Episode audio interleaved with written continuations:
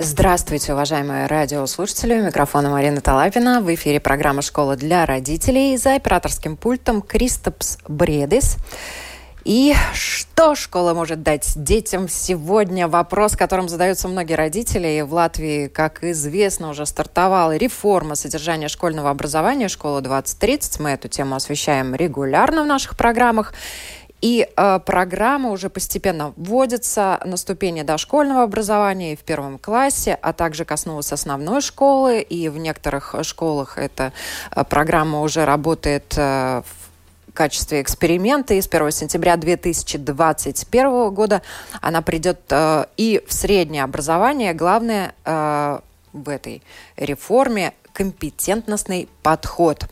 По опросам родителей, которых новая реформа, э, некоторых эта новая реформа пугает, а некоторых, наоборот, вдохновляет, они возлагают на нее надежды. Вот как благодаря новым методам знания осваивают дети, какова роль семьи в новой системе образования. Об этом в программе «Школа для родителей» мы говорим сегодня с нашими гостями. Я очень рада представить. У нас сегодня в студии старший эксперт по разработке и внедрению содержания в проекте «Компетентностный подход в учебном содержании «Школа двадцать тридцать», учитель биологии, химии, а также заместитель директора, и все это один человек, заместитель директора э, Рижской Аннынмуижской средней школы Михаил Басманов. Доброе утро. И также у нас, что очень важно для школы, для родителей, родитель. У нас сегодня в гостях мама ученицы седьмого класса гимназии Золитуде Алина. Доброе утро. Как всегда, уважаемые радиослушатели, пишите нам на нашей домашней странице дабл ю дабл ю дабл ю точка эл эр четыре точка эл ви, кликайте «Написать в студию», задавайте свои вопросы, делитесь своими мнениями, пишите нам свои комментарии. Хочется сразу вопрос к маме. Как вы оцениваете новую систему и обучение? Что говорит ребенок? Что говорят учителя? Мы живем в этой системе уже второй год. Ну, можно сказать так. То есть, может быть, она не совсем целиком и полностью была введена, но в качестве эксперимента в гимназии Золитуде весь процесс начался уже, получается, в прошлом учебном году. Что было сделано и что мы почувствовали в первую очередь, и что, скажем так, вначале вызывало какие-то сомнения, а потом оказалось, что вау, как здорово. Это, например, введение... Но ребенок в прошлом году был в шестом классе, да? Это важно, потому что, когда детки поменьше, у меня, конечно, тоже есть масса вопросов, как у них это будет. Когда дети постарше, у нас было введено первое, что мы заметили, это спаренные уроки. И это оказалось очень хорошо, потому что, с одной стороны, казалось, ах, как же они выдержат два урока, один и тот же учитель, и особенно такие предметы, например, которые... То есть у них, получается, есть неделя А и неделя Б, да, и есть, например, какие-то предметы... какие-то предметы, то есть математика, латышский, языки и там литература и так далее, которые каждую неделю, и, соответственно, уроки постоянно. А есть предметы, например, ну, не знаю, там, биология или там майтурейба или что-то такого вот плана, которые получаются урок один раз в две недели. Он спаренный, но из-за того, что он спаренный, он раз в две недели. То есть как, как это будет? Как они за, за вот две недели? Они же уже все забудут. Нет, все работает, все очень хорошо. Очень хорошо стало в том плане, что домашних заданий реально стало меньше. То есть так тебе нужно Аллилуйя, было... Аллилуйя, вздохнули, да, родители вздохнули. Да, тебе нужно было каждый день делать, ну, например, получается там четыре, пять, шесть, семь домашних заданий. Т- теперь, когда у тебя пары, ты делаешь, соответственно, в два раза меньше. То есть именно ежедневный объем. Да, окей, что-то скапливается на выходные, приходится чем-то заняться в выходные, но, тем не менее, жить стало легче и детям, и родителям. Учителям, возможно, нет, потому что в начале этого, этого учебного года был разговор о том, что, может быть, мы все-таки вернемся к обычной системе, потому что той, которая была, то есть обычное количество уроков, не спаренные уроки. Но все-таки... И вот тут, да, и тут практически все родители взвыли, ну, потому что, ну, реально жить стало легче, и детям стало легче дышать. И все-таки оставили вот эти спаренные уроки. Мы этим очень довольны. Это то, что действительно прям вот работает, работает. Но опять-таки на уровне уже постарших детей. Я не знаю, как это будет у малышей. То есть совсем в начальной школе. Не будет ли им сложновато вот эти по два урока? Ну, в общем, это для меня тоже такой вопрос. Ну, для начальной школы там, наверное, немножечко другие э, введения будут, нововведения. Ну, то, о чем говорит Алина, это больше, наверное, если мы затрагиваем вопрос формы, как работать в школе. То есть, в целом скажу, что э, общее количество часов в неделю, которое допустимо для определенного возраста, оно не поменялось. То есть, оно остается, оно закреплено законом об образовании, поэтому то количество часов, которые удаются в обучении, оно не увеличивается. Да, оно не увеличивается. Да. Соответственно, дальше уже как школа сама может распределить эти часы, либо мы работаем с паренными уроками, как в данном случае через... неделя через неделю. Проект предлагает варианты, когда, например, ту же самую дабы-зенибус, естествознание или биологию, или географию можно осваивать целый день, включая все шесть уроков, и ребята mm. таким образом могут действительно... Огромный плюс, я как учитель могу сказать, когда дети занимаются одним единым делом, им легче разобраться, углубиться, научиться, понять, чем если бы у них в течение дня было бы семь или шесть разных предметов, разных уроков. Вы правильно заметили, что они же все забудут. А почему они должны держать в голове все то, чему они научились? В принципе, они должны разобраться, понять и научиться этому. Ну, тогда они... биология получается, например, например та же, она да. раз в месяц вообще тогда? Ну, например, если бы это был день ну, биологии. Если это день биологии, тогда получается то количество часов, которое отведено на да. биологию, оно будет изъято, из... выбрано, и таким образом учителю ну, нужно сделать все, чтобы именно в этот день, в этот, угу. в этот момент было то содержание, те со... результаты, которые необходимо достигнуть, они были достигнуты. Это мастерство учителя состав... при составлении программы, это делается при тематическом планировании, это все можно достичь. Я приведу просто один пример, когда э, проект предлагает э, так называемые междисциплинарные э, предметы, например, биология, география, когда ребята выезжают э, за пределы школы э, в лес. Это в сотрудничестве с предприятием Латвия Межа разработаны, работ, разработаны уроки, когда ребята проводят в лесу и одновременно учатся и биологии, и географии, и, там, и mm-hmm. информатика, потому что они обрабатывают данные. То есть за это короткое, на мой взгляд, время ребята осваивают огромное количество знаний и умений. Ну да, и, большой, пра- и практики в том числе. Навыки, ну, да, и если я даже скажу больше, они находятся на свежем воздухе, что родителям, наверное, немаловажно. То есть здесь включены разные аспекты. Можно, конечно, давать огромное количество фактического материала, заставлять детей запоминать, может быть, где-то когда-то им это пригодится. На самом деле новый подход, он... Даже нельзя назвать это реформой. Многие учителя, многие школы уже давно реализуют такой подход в образовании и в обучении, что мы даем возможность, первое, детям... детей мотивировать учиться, даем им четкое понимание того, зачем им это необходимо, то есть зачем я учусь конкретным навыкам и, и знаниям, где это может мне пригодиться, даже если не пригодится, я знаю, зачем это мне нужно. И второй момент, еще один момент, который, на мой очень, взгляд, очень важный, это навыки, которые вообще в жизни пригодятся. Сотрудничать, э, коммуникации, э, представлять себя, какие-то моменты, связанные с решением проблем. Независимо от того, химия, физика или биология, в жизни проблемы разные бывают. Но, стратегия окей. будет одна. Хорошо. Вот опять-таки, глядя на то, что происходит в нашей школе, то есть составление каких-то презентаций, поиск материалов и так далее, и так далее, это у нас есть уже, ну, грубо говоря, по факту с начальной школы, даже несмотря на то, что, например, там мы не особо приобщали ребенка к компьютеру, она у нас ребенок читающий, вот пусть читает из серии, да, а, то есть, окей, пришлось в чем-то, да, в начальной школе я не буду даже там придумывать ничего, в чем-то где-то родители делали как, какие-то презентации вместе, потом прорабатывали и так далее, и так далее. Но, опять-таки, это техническая база дома, а что делать в школе?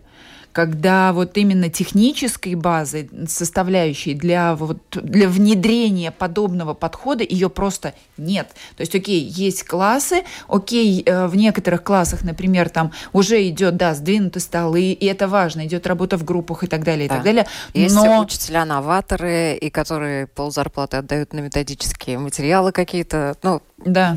Это тоже есть, да. Но есть учителя, которые не могут себе позволить все же методические ну, материалы. Скажу сразу, покупать. Что э, проект «Школа-две тысячи тридцать», она предполагает, и это реализуется, поддержку, всевозможную поддержку учителей, включая э, Курсы повышения квалификации, включая материалы разрабатываемые, включая уже готовые программы, которые опубликованы в доступе. И идет сейчас подготовка к публикации учебных материалов для учеников, в том числе и пособие для учителя, как эти материалы можно использовать во время уроков. То есть возможность... предоставляется разного вида возможности учителям быть готовыми к этому переходу. Но я совершенно с вами согласен в плане того, что некоторые моменты на сегодняшний день, реформа не случится первого сентября. Mm-hmm. Она будет проходить, есть постепенное внедрение в течение трех лет. Я немножко уточню, что уже внедрение начнется с этого года, двадцатого года, mm-hmm. двадцатый двадцать первый учебный год, когда первые, четвертые, седьмые и девятые, и десятые классы следующего учебного года будут уже учиться по вот этим новым учебным программам. И тот стандарт, который опубликован, который уже вступает в действие, он будет для них, соответственно, главным. К сожалению, то, что касается методических материалов, вебинаров, да, э, учителя, по крайней мере, дошкольного образования, э, те, которые работают с ребятами в детских садах, они говорят о нехватке методических материалов, о том, что, к сожалению, вебинары не дают исчерпывающей информации о том, как э, готовить и э, реализовать э, необходимые вещи на занятии. Да? Потом у них есть еще одна сложность. Э, в школах немножечко по-другому процесс происходит. В детских садах, например, там возьмем группу двадцать э, детей. Воспитательница должна э, узнать, какие дети чем хотят сегодня заниматься, разделить их, предположим, на три группы. Одни хотят читать, другие хотят рисовать, третьи хотят считать. Вот. И, значит, у нас преподаватель один, а группы три.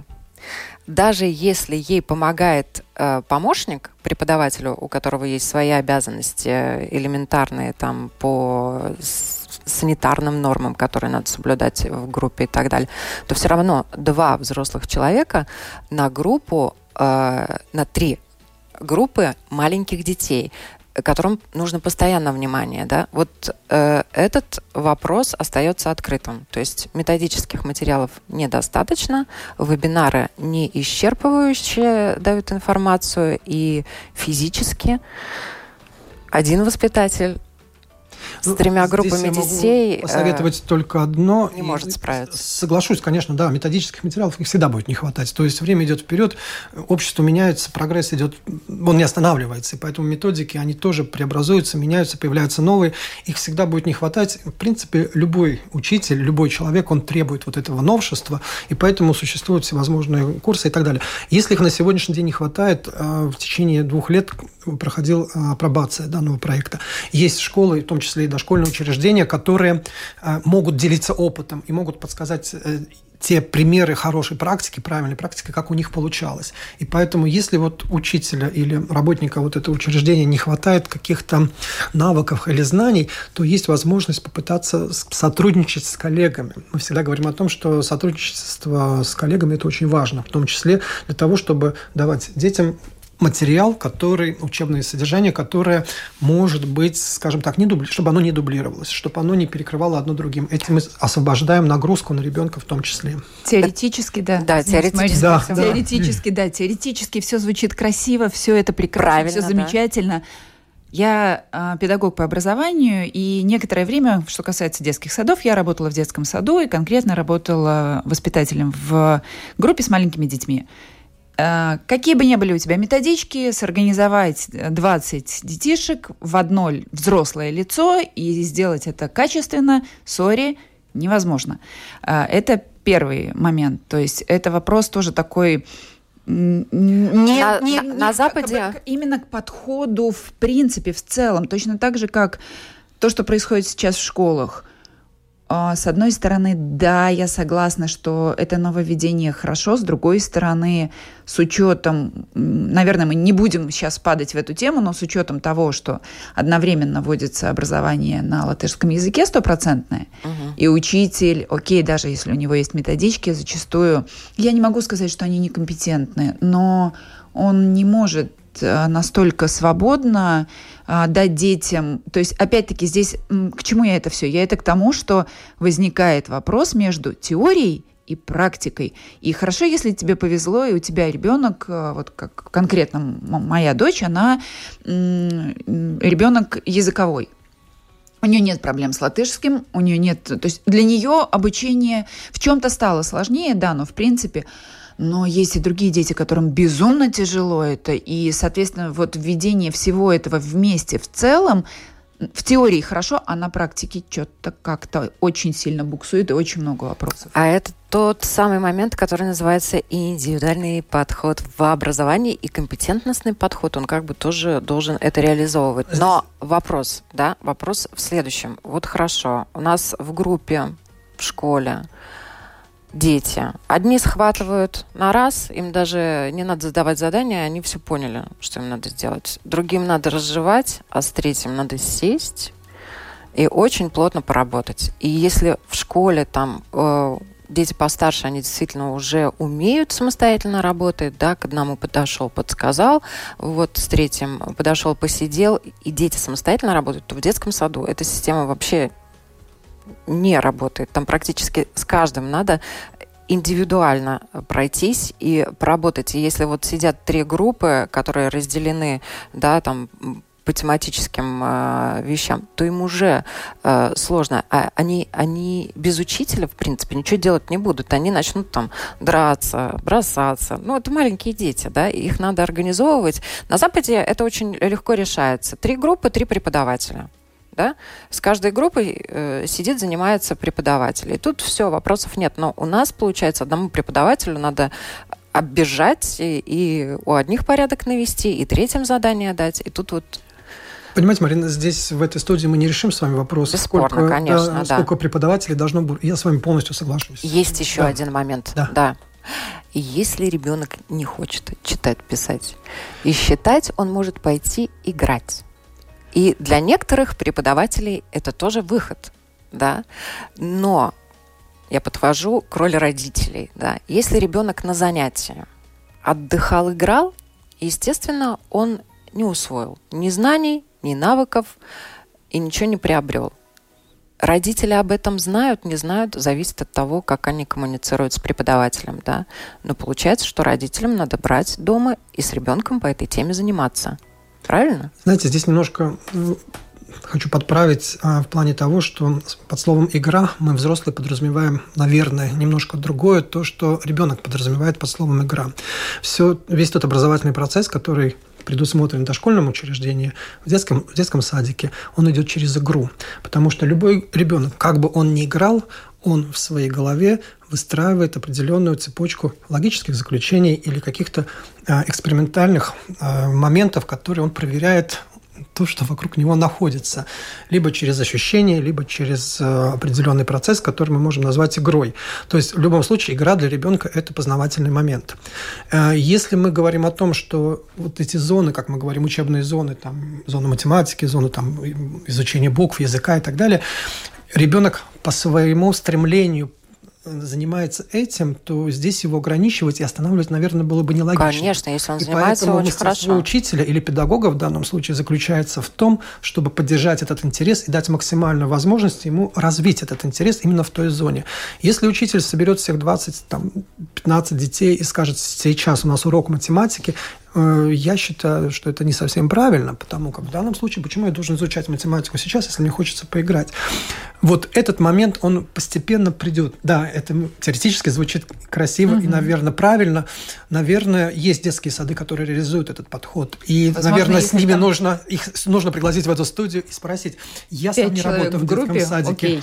Да. Я не работал в детском садике, но я работаю с ребятами, которые от возраста четыре-шесть лет, двадцать человек, и тоже поддерживаю интерес, но больше связан со спортом. Но здесь вопрос о том, что у каждого ребенка своя мотивация в данном случае. И учитель, а об этом мы уже давно говорим, должен дифференциацию проводить на самых, во всей своей работе.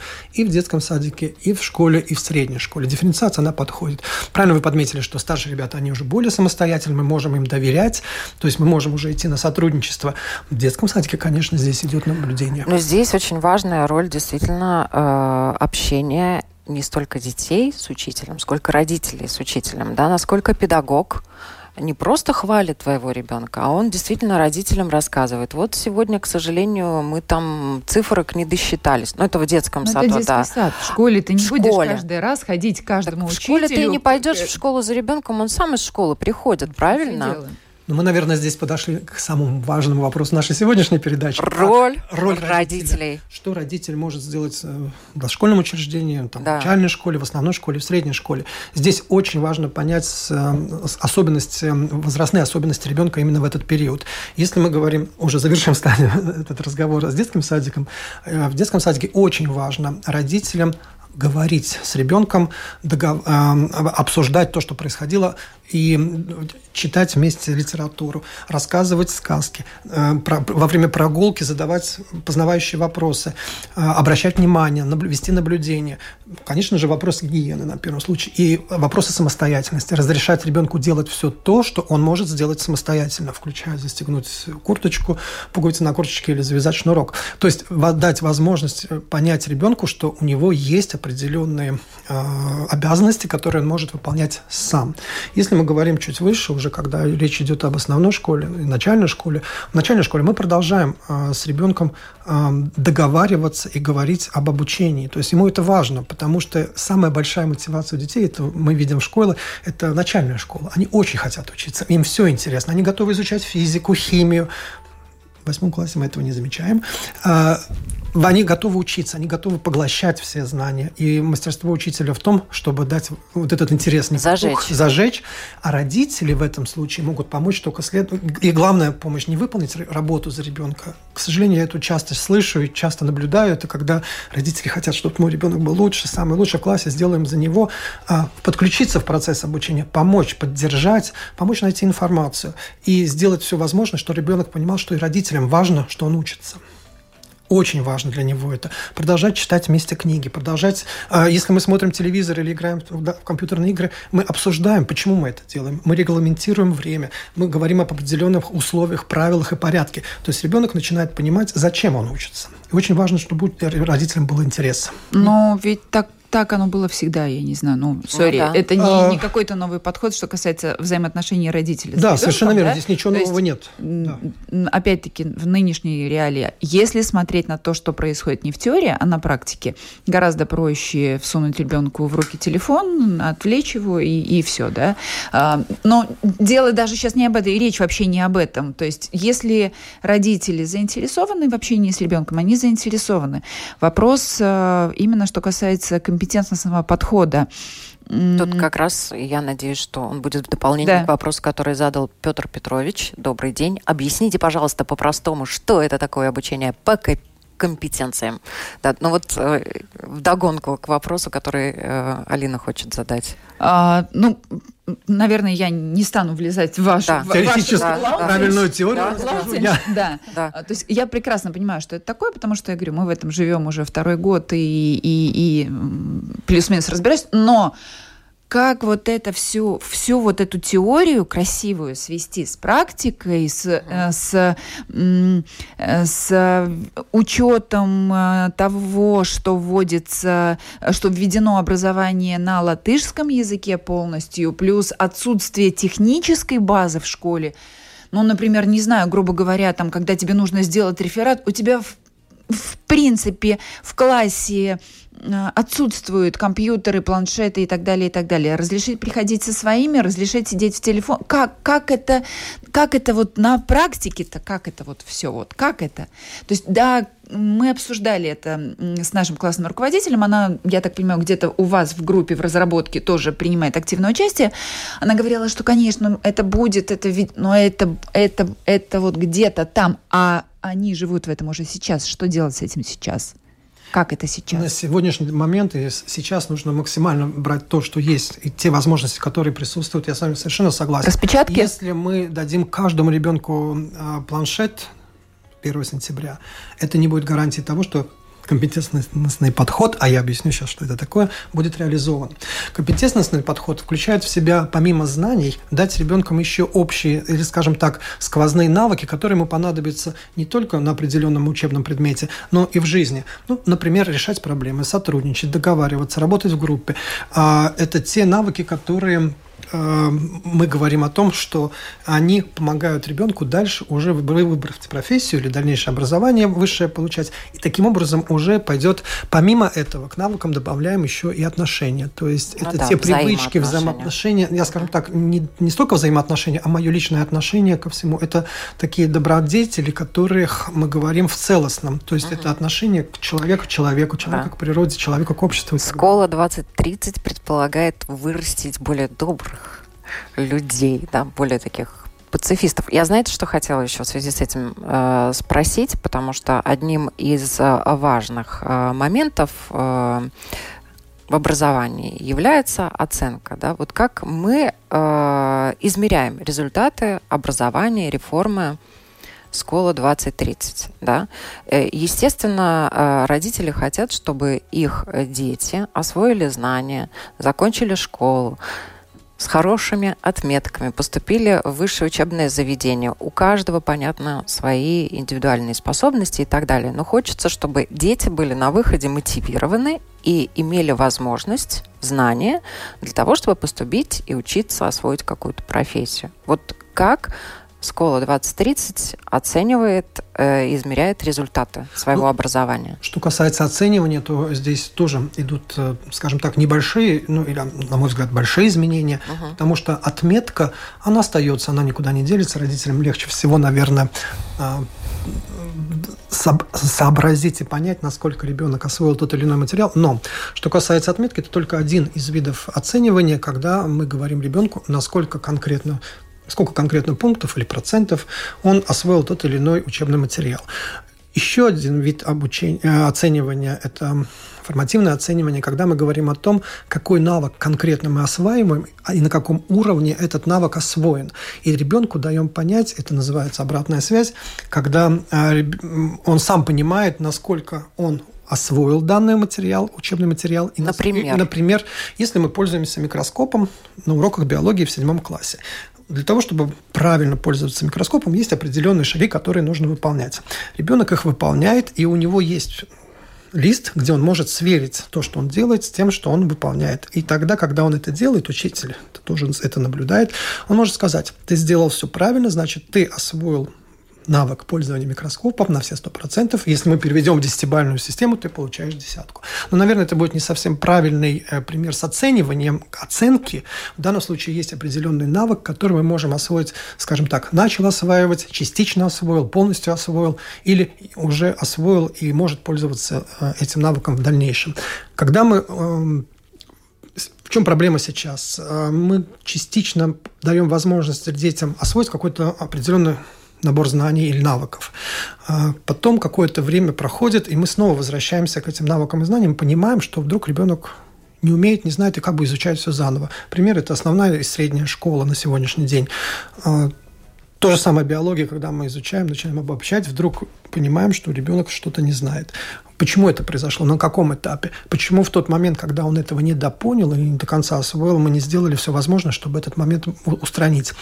А роль родителей в этом, я, например, хочу еще раз, все-таки на родителей буду, каждый раз интересоваться у ребенка, не какую оценку он получил, а что конкретно он делал, с какими трудностями столкнулся, как он работал, что нового он узнал, как ему это может пригодиться. И второй момент, который ребенок, особенно основная школа и средняя школа, дать понять ребенку, что учение – это не только школа, это... Но, как мы говорим, и после школы нужно учиться всегда. Родители тоже чему-то учатся, мы тоже постоянно чему-то учимся. И ребенок может, должен тоже наблюдать, что родители учатся вместе с ним. У меня очень-очень конкретный вопрос. Опять-таки с позиции практики. Теоретически все отлично. Практика. Есть общеобразовательная программа. В общеобразовательной программе есть определенные предметы. В процессе компетентного образования ребенок понимает, что, например, что он выбирает направление там, естествознания, например, да, и он конкретно вот уже прям вот очень заинтересован, он хочет, вот он понимает, что он пойдет в вуз, он будет там вот, ну вот хочет он, да, вот этим заниматься, не знаю, там, зверушки, не суть, или языки, если в другую степень смотреть, или математика, инженерия и так далее. Но общеобразовательная школа предполагает, что у него будут оценки по всем предметам, они должны быть у него. Соответственно, Если он уходит вот конкретно вот в это, в свое направление, которое ему интересно, он как бы не может, с одной стороны, забросить, да, все остальное, потому что ему нужен нормальный, э, не сертификат, не табель, как аттестат. этот, аттестат, аттестат, да, вылетело слово. Ему нужен аттестат. Как быть с этим? Алина затронула вопрос средней школы. Я так понимаю, что, в принципе, выбор появляется-то когда, когда ребенок заканчивает основную школу, угу. после девятого класса ребенок выбирает, школа предлагает, ребенок, ученик выбирает то направление, которое, а, ему интересно, то есть он будет его изучать для того, потому что ему это нравится, и, б, наверное, это каким-то образом будет связано с его дальнейшим обучением в высшей школе или с его карьерой. Я хочу акцентировать, что вот этот выбор – это не выбор карьеры в этот момент, то есть в конце девятого класса. Рановато еще, да? И, да, мы сами понимаем, что, наверное, этот выбор не обязательно именно такой, который ребенок дальше пойдет всю свою жизнь. Наверное, это больше всего по интересам ребенка и то, что школа может предложить. Второй момент, когда мы говорим о том, что будет в аттестате. Все предметы, все учебные м- сферы будут затронуты на том или ином уровне. То есть проект предполагает, что ребенок выбирает, если мы сейчас можем этому время посвятить, а, три предмета, которые он будет изучать углубленно. Есть предметы, которые он будет изучать на оптимальном уровне. Это обязательные предметы, которые он не может выбирать, а у него они обязательно будут латышский язык, и иностранный язык, и математика на оптимальном уровне. Mm. И дальше, уже исходя из того, какой у него выбор, все остальные предметы будут, но, скажем так, на основном уровне. Он получит на разном уровне те или иные предметы. А нам задают вопросы, и вот Диана спрашивает, она не очень понимает то, о чем мы говорим, и предлагает нам зайти в школу, пообщаться с детьми. Что они вам скажут насчет образования, спрашивает Диана. Основная масса ходит просто побыстрее получить аттестат. И э, Диана говорит, что ей искренне жаль нынешних русских детей, которых э, принудили учиться на неродном языке. Они, в принципе, не осваивают учебные и без того после реформы скудные знания. Э, Младшая дочь у Дианы пошла в этом году в первый класс. Им выдали математику и природоведение на билингвальном. Э, ну, он пишет на билин, билингвальные учебники. На двух языках. На двух языках, да. И э, социальные знания и этику полностью на латышском. Э, каждый раз она спрашивает ребенка, как они изучают эти материалы. Э, вот, э, и параллельно начать, начав учить и родной латышский, вот, и иностранный также у них еще идет. И ребенок отвечает, никто ничего не понимает. Учитель просто э, преподает на русском, и э, вот так вот они либо берут другие учебники, а дети эти учебники, которые им выдали, не открывают. Это первый класс, это та система, которая начала, я так понимаю, с первого сентября в некоторых школах уже работать. Как это? Ну, наверное, прокомментировать вопрос, на каком языке и сколько, ну, на сегодняшний день я, наверное, не смогу, не потому что не знаю. Я скажу, как я работаю как учитель, вот, но этот вопрос, наверное, больше политический, чем связан с образованием. Конечно, да, и, наверное, mm-hmm. стоит сделать отдельно программу по поводу языка обучения, но mm-hmm. мне хочется у Алины узнать, вот что говорит ребенок, как дети другие реагируют на учебный процесс, насколько им хорошо дается. Одно дело, конечно, когда с ребенком повезло. Мне повезло, да. Но, опять-таки, здесь, наверное, если так вот, глядя на часы, подытоживать уже все, да, да. Здесь вопрос э, все-таки того...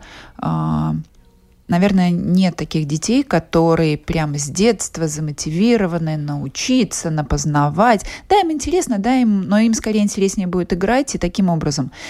Мы, ну да, мы, мы читали, учили наизусть очень много и так далее. Она рано начала сама читать, она у меня сама читала, она склонна к языкам. И плюс она спортсменка, она мотивирована всегда на результат, поэтому в нашем конкретном случае... Нам, как родителям, нам, ну, в чем-то повезло, в что-то мы вложили, в чем-то нам повезло. Нам с ней несложно. Плюс она в хорошем, скажем так, в сильном классе. Соответственно, те дети, которые в нашем классе, они достаточно сильные все, но все равно есть проблемы. Но, опять-таки, здесь скорее проблемы некомпетентностного подхода. Я очень хочу это разделить, да. Здесь вопрос подхода именно образования на латышском языке. Это вообще отдельная это тема. Отдельная Мы не тема, будем это да. смешивать сейчас. То есть, да, и здесь Вот в этом случае даже в нашем классе детям тяжело. Зачастую тяжело, опять-таки, моя дочь в седьмом классе. И им очень сильно помогло вот этот вот билингвальный подход, постепенный переход. Для них все было как-то более-менее спокойно, не было каких-то стрессов. Дети, которые сейчас приходят в первый класс, ну, это отдельная тема для разговора. И, опять-таки, это не связано с компетентностным подходом. Что касается именно темы нашей сегодняшнего разговора, мне кажется, что этот подход... он себя оправдывает, он э, будет значительно более интересен детям, именно глядя на то, что происходит и как происходит. Им действительно больше нравится коммуницировать, например, между собой и работать в группах, нежели постоянно видеть как центр вселенной учителя, который что-то вещает бесконечно. И это очень большой плюс именно компетентностного подхода. То, что им надо что-то делать вместе. Что касается минусов, да, для меня в данный момент, это, как я уже говорила, отсутствие технической базы, которой без нее ну никак. Да, и то есть я надеюсь, что все происходит и что все-таки мы дойдем до, до этого в том числе. А, ну и да, наверное, все-таки какой-то такой дифференцированный подход именно в плане э, билингвальности для русскоязычных детей, это тоже никто не отменял, потому что вот так взять и кинуть в воду первоклашек, еще и плюс... А многие родители, к сожалению, это, эх... в этом отношении очень страдают и там... Задействована вся семья, вся семья в первом классе в стрессе. Да. Живет. Да. Ну да, но если уже не обращать внимания, ну, скажем, сегодня не затрагивать вопрос, на каком языке идет образование, мы вот о том, что как родители могут. Огромный комплимент Диане, что она интересуется, знает, на каком языке, как происходит обучение. В первую очередь интересоваться, идти на контакт с учителем, с руководством школы, для того, чтобы дети, действительно у детей была необходимость и интерес изучать тот или иной предмет, и чтобы учитель мог предоставить те знания, которые он должен предоставить детям, а не просто, как вы говорите, мы что-то там делаем и не знаем, что мы там делаем. Это, наверное, самый плачевный был бы результат. Вот, поэтому мой, мой призыв – это родителям как можно больше интересоваться и помогать, в том числе и учителям, реализовать этот новый, как мы говорим, новый подход. На самом деле, во многих школах он уже давно реализуется. И как помощь для учителей могу прорекламировать на сайте проекта «Школа двадцать тридцать». Это skola двадцать тридцать точка эл ви. Там есть раздел для родителей, где вся необходимая информация, актуальная информация размещена, и как помочь детям там тоже есть. Угу. Ну, к сожалению, она только на латышском языке, вот родители тоже пишут. Наверное, к сожалению, на латышском языке, ну, да. Обращайтесь лично, наверняка. Родители, уважаемые, если не мы, то никто. Помогайте вашим детям, любите ваших детей. Спасибо огромное, что были с нами. Я напоминаю, у нас сегодня в гостях на вопросы отвечал старший эксперт по разработке и внедрению содержания в проекте «Компетентностный подход в учебном содержании «Школа двадцать тридцать» Михаил Басманов и также мама ученицы седьмого класса Алина. Спасибо большое вам, что были с нами. Спасибо. Спасибо.